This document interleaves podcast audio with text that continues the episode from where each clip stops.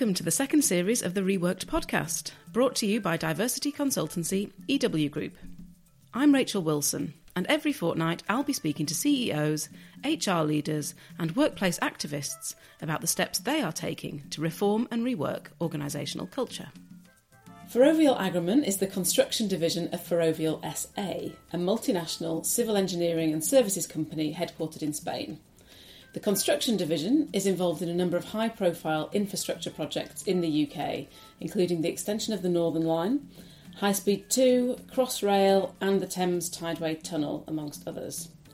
I'm at their offices in Gunnersbury today to meet Mabel Garcia, who holds a relatively new post of People, Culture and EDI Manager for the Construction Division based here in the UK.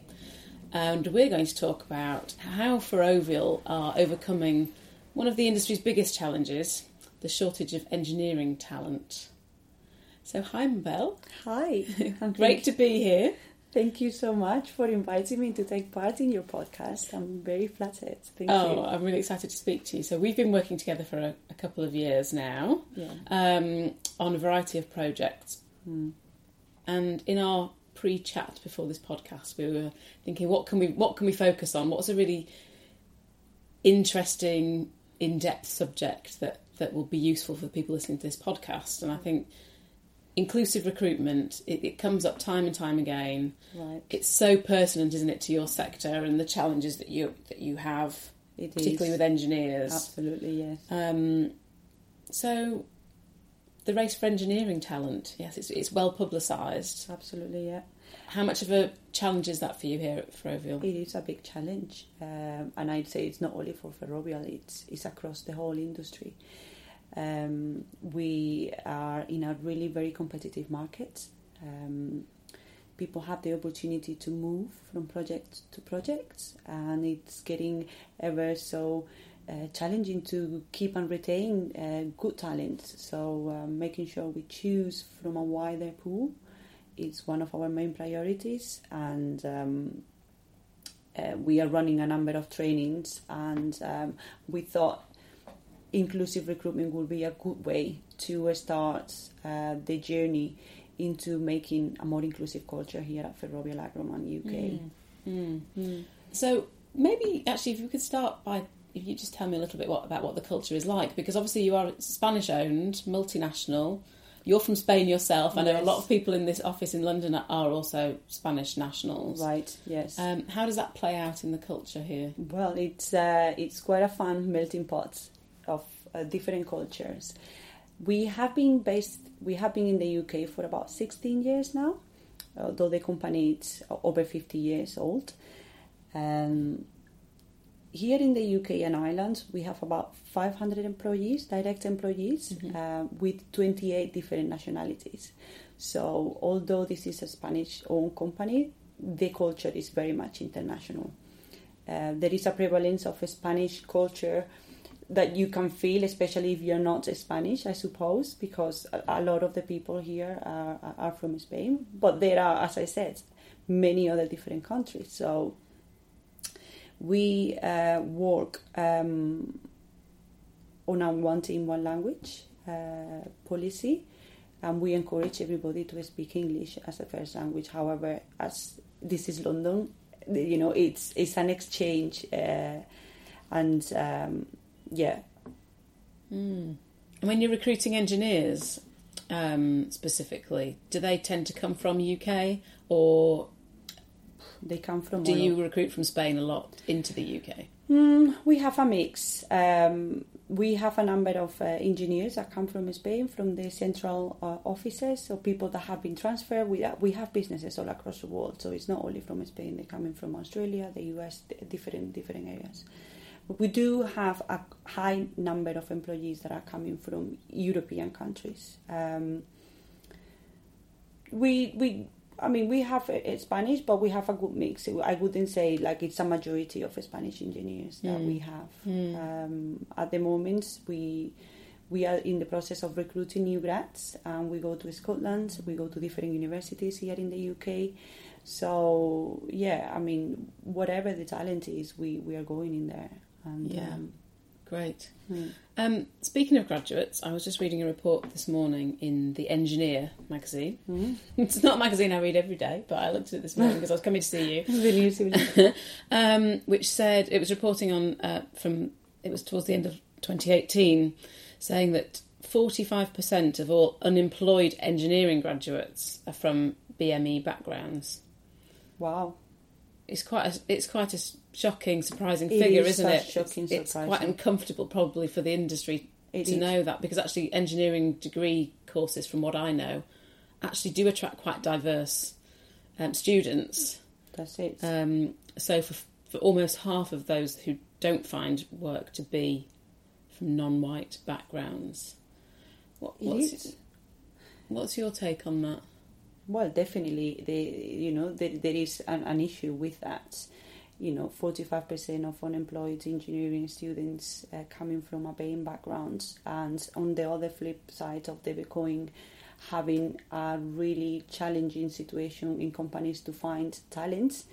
It, it is uh, somewhere along the line the connection is not made. Either we're not tapping into this talent, or this talent doesn't feel that um, they will be fit for a company like ourselves or uh, on other companies. And this is exactly where we need to work on making sure that you know we are presented as a company that is welcoming a wide and diverse range of uh, of backgrounds uh, into the pool because we know how much connection there is between diversity and innovation, for example, Mm, and you know growth, new ideas, new perspectives. Um, I mean, the, the benefits are endless. So we if we close the door to this forty to this group of um, of of society, then you know we are losing a huge amount of opportunities coming from from from from there.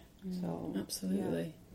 So you've mentioned some of the business drivers there for for Ferrovial, specific to you around innovation and growth, and Yeah, um, it's clearly really important to the health and the success of Ferrovial that, that you get this right. And I know you're doing lots of interesting things. So yes, um, the other thing you just touched upon there was, which I think is really important, is understanding what the barriers are. yeah, So that group of forty five percent, what what is it that's getting in the way of yeah, of hiring them. Um, and you know, you've just mentioned some cultural things, and maybe some procedural, systemic things. absolutely. Um, so, uh, talking about the drivers, Ferrovial drives their business into being a sustainable uh, and innovative uh, business. So, sustainability not only in the sense of uh, economy, but also into social sustainability. Most of our projects are uh, for public sector. Uh, our clients are uh, public bodies, and so we have really high requirements to incorporate a reflection of the societies where we deliver our infrastructure into the workforce where we are building these fantastic um, uh, projects like the Northern Line extension you mentioned, the Tideway projects, Heathrow, um, all the you know HS2.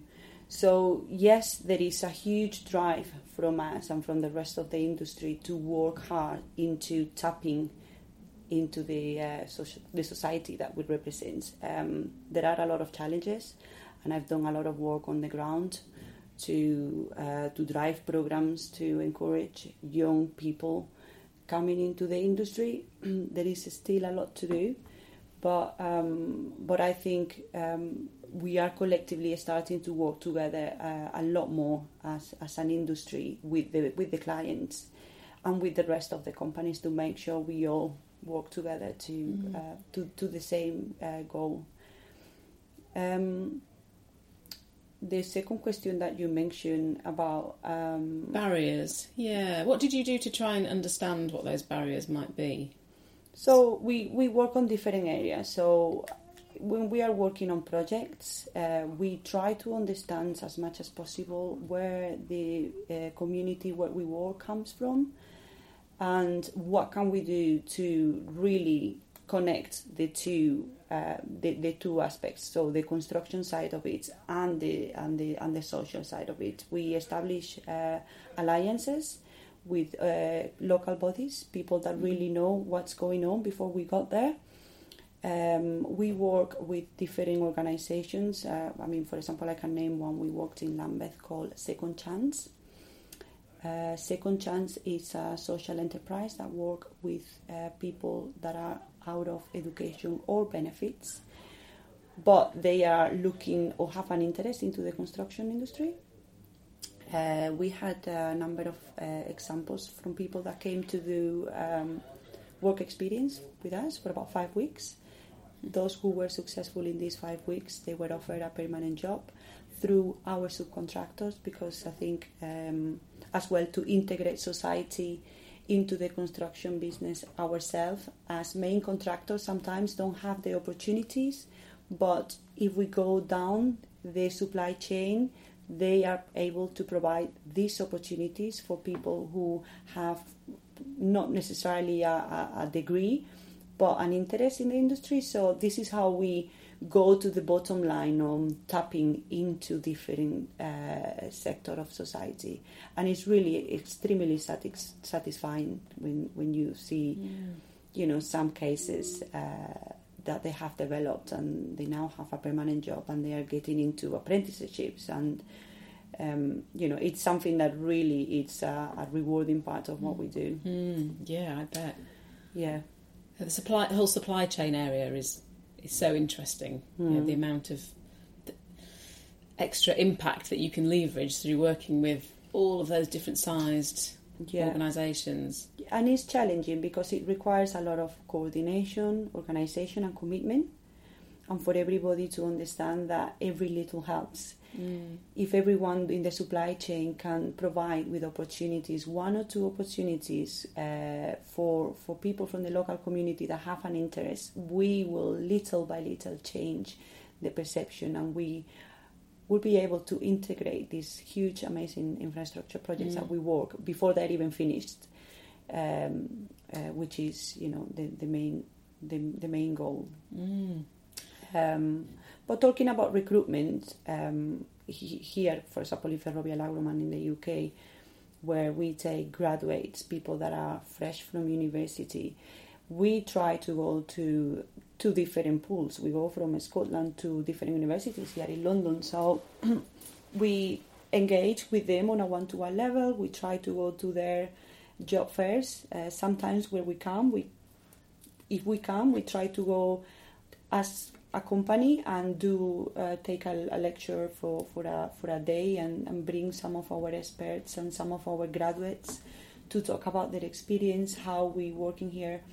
I mean, Ferrovial UK, Ferrovial Agroman UK, it's part of a huge company. We are 96,000 employees around the world. However, here in the UK construction division, we are only a small company. We are about 500, uh, uh, as I said. So, so the culture it's very much a culture of we know everybody by name. We we know their backgrounds. We take an interest on where they come from, what what are their aspirations, and and that's what we want to foster. Mm. Uh, making sure that everybody has a play and a place and a say here. Um, it's not always easy, Mm. and it's not easy for anybody, I suppose. But it's uh, for me, it's a really rewarding job. That's great. A lot of what the flavour of what you've just talked about is is quite on the ground type of work in the community, Yeah. outreach with univers- different universities. That's Mm. quite time intensive work, isn't it? Quite resource heavy. Yeah. Um, we do have a dedicated team of people uh, that work on projects Mm. um, because one thing is to talk about diversity and inclusion at a corporate level, uh, where we create the strategies and the things that we do at more corporate level to train our people here.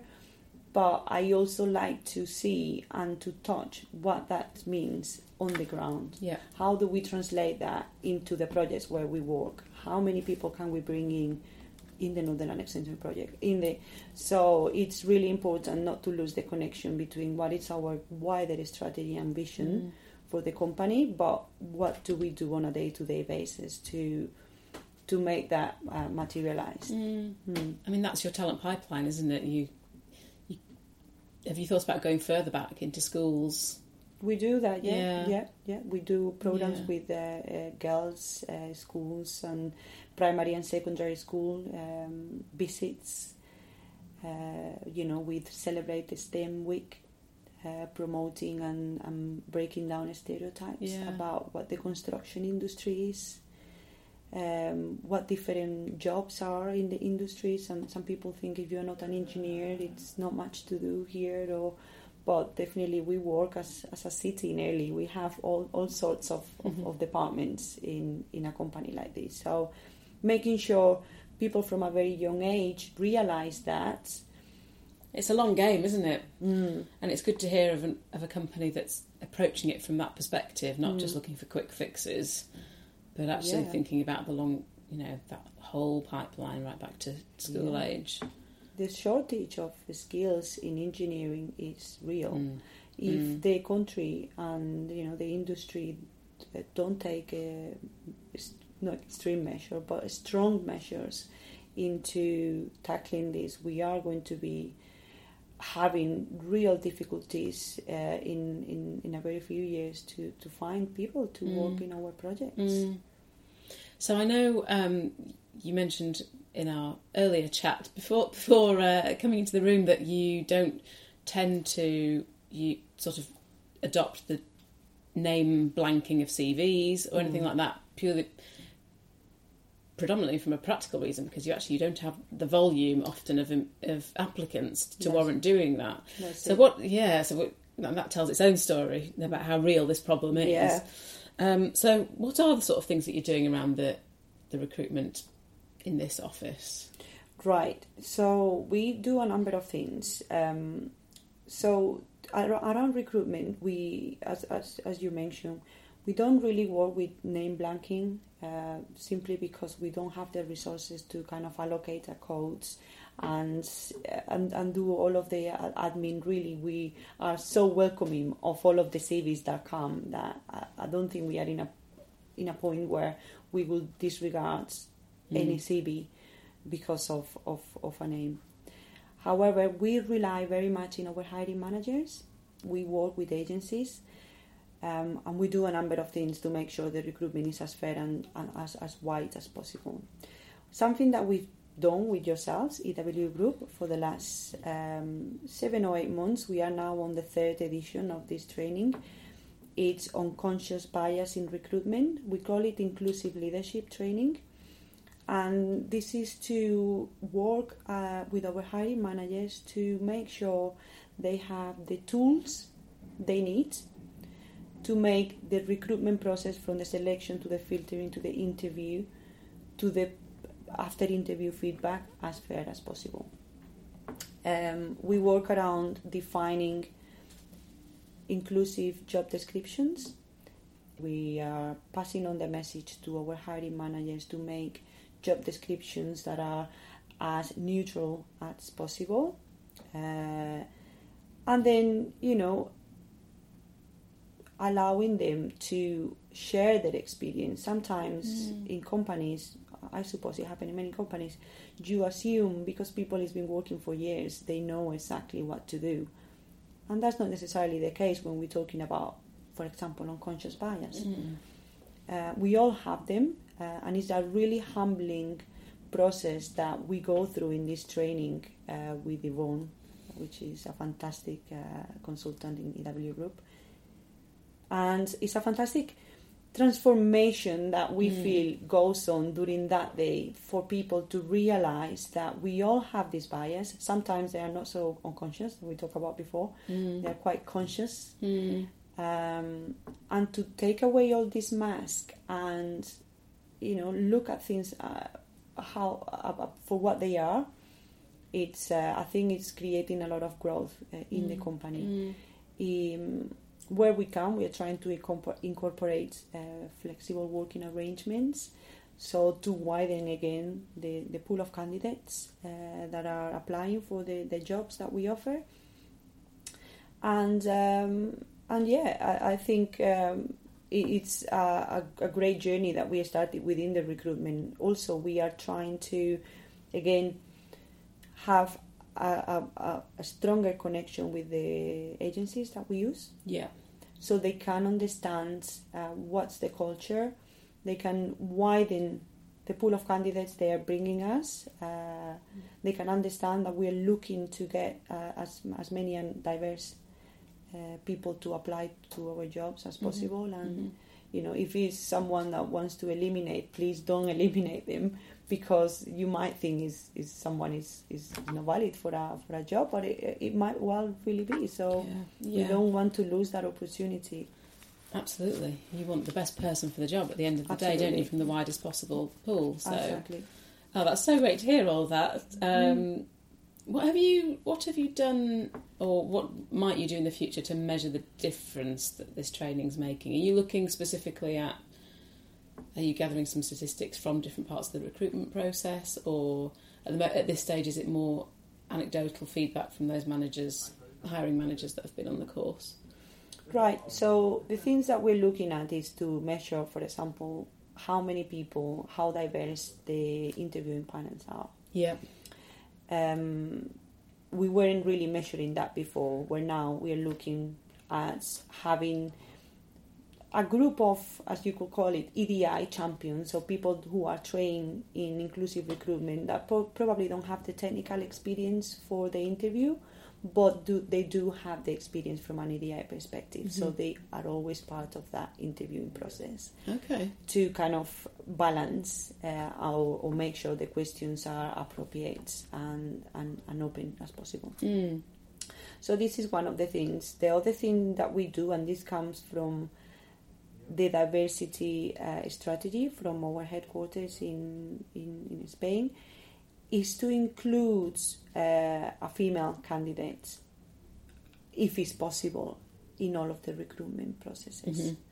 So to make sure we do have diversity of candidates, Yeah. because if they're not there, in the first Mm. place, it's, it's difficult to, to end up with, with a diverse uh, candidate finally taking the job. So making sure that we do have a diverse pool of candidates before they come for the interview. Yeah. In every interviewing process, that's uh, really important. and then a panel which reflects, which mirrors that diversity. So yeah, I presume you, you try and get a, a female panel member. Yeah, female panel member, uh, people from different backgrounds. Um, n- doesn't necessarily have to be from a street diverse background, but people that are trained and understand Mm. diversity and they can represent that diversity. Yeah, So um, I Yeah. think that's a great tip. It's a, it's a it costs nothing. Just absolutely. takes a little bit of time thinking through thinking through the panel from a diverse perspective.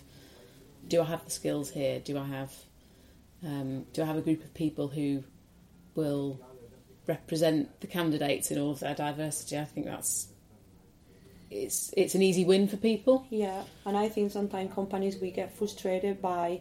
Oh my God! I'm going to have to have a, a representative of every diversity group Mm. on my board, or do I have to have a representative of every diversity group on my interviewing panels? Well, ideally, you probably would, but for now, it's fantastic if you can have people that embodies that diversity, that understand this diversity, and that can work as champions to welcome, you know, a diverse group of people. So this is what we are working on um, at the moment, and you know, it's it's a long run, but I'm very happy the conversation is going and and definitely there is an appetite from from the company and definitely from the industry to make this an absolute priority as it should be. Mm. Fantastic. So we um, set ourselves a, a little challenge before this podcast that we would try and come up with in our conversation Yeah. three tips for other companies who might be listening to this looking to create a more inclusive recruitment process. Mm-hmm. While you've been talking, I've been noting down a few of what you a few of your tips Yeah. that you might have uh, unwittingly given us. Um, so see if you agree with those. So, these. So I have um, understanding the barriers Absolutely. first of all. You know why? What's stopping you attracting and recruiting more diverse talent? Mm-hmm. Um, working with the supply chain, and actually, because your recruiters are part of that supply chain, aren't they? And you mentioned those a couple of that group a couple of times. Yeah, so yeah, definitely passing down these commitments in terms of strategic labor needs and training Mm. to the supply chain. Don't think you have to do everything yourself. If you have a huge supply chain that works with you and for you, make sure you pass down Mm. that that culture requirements, that diversity needs that you have. Don't have to do it all yourself. You Mm. can be a great ambassador for the supply chain. They probably don't have as many resources as you or the knowledge, but Mm. hey, They can help you we on the can journey. yeah, they can help us in the journey and we can help them tapping into that talents Mm.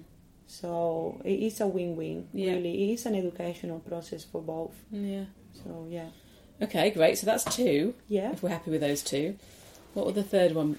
What would the third one be? Training, or yeah um, training for your hiring managers Mm-hmm. um, hiring managers at the end of the day they are the final say on i like this candidate or i don't like this candidate so if we really want to make a difference we need to start from them Mm. if they know what their unconscious bias is they will be more prepared in the next interview to make sure they don't judge at Mm. first sight um, doing unconscious unconscious bias training it is useful so yeah i think training and educating the, the workforce the people that is in contact with the whole of the recruitment process Mm. it really helps Mm. you know um, to make sure that we change the culture into a more diverse one we need to spread the word we uh, myself as diversity manager really can't do anything on my own it has to be uh, a teamwork Mm. so yeah working with the with the main actors of the recruitment process in this case the hiring managers and something I I think uh, really important that I don't stress enough to hiring managers. Please look at the difference. Stop for a second. What is urgent and what is important? In an industry like the civil engineering, sometimes our recruitment needs are quite demanding, quick, Mhm. and we need to fill this position right now, right here. And we fill the position sometimes with the first candidate, the more obvious one, the more yeah, because the we safe don't pair of hands. yeah, yeah. The, the autopilot one. We don't want to stop and think, okay, can I have a look at the different people that I have in here? Could I go a little bit further? So just allowing the hiring managers and and the teams to say, just take a second, Mm. take a second because it will really pay in the long run if we choose the right candidate. If we look for a, a, more diverse pool. yeah, yeah. So, you know, don't be afraid of just stopping and looking um, a bit further. Brilliant. Thank you so much Oh, for all of you. your knowledge. Thank And you. What an, you've achieved a huge amount in just 12 months in, in a big job like this. So, congratulations on all of that. Thank you so much. I mean, uh, the, the, the reality is that we have been working with yourself, with the EW group, with over three years, I think. Um, Yeah. My role is quite new, but um, we were doing uh, some Yes, background work before, and we've been working with the communities uh, over the years since Yeah. 2012 with Crossrail. So Definitely. So yeah, yeah, I'm looking forward to continuing working with EW Group, and and yes, thank you again Oh, for the me invite. too. And I'm looking forward to seeing, you know, what's coming up in the future. You know what your future plans are. So, um, Yeah, lots Watch lots of space. things. Yeah, watch the Alright. space. Yes, thanks, Mabel. thank you, Rachael. Thank you.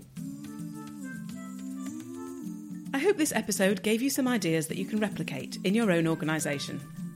We'd love it if you could leave a review and also subscribe to Reworked so you don't miss our next episode. Diversity and inclusion at work has never been higher up the agenda. The EW Group team includes learning and development specialists, facilitators, researchers, and analysts, all with deep expertise in equality, diversity, and inclusion. If you think we can help you rework your own culture, please get in touch.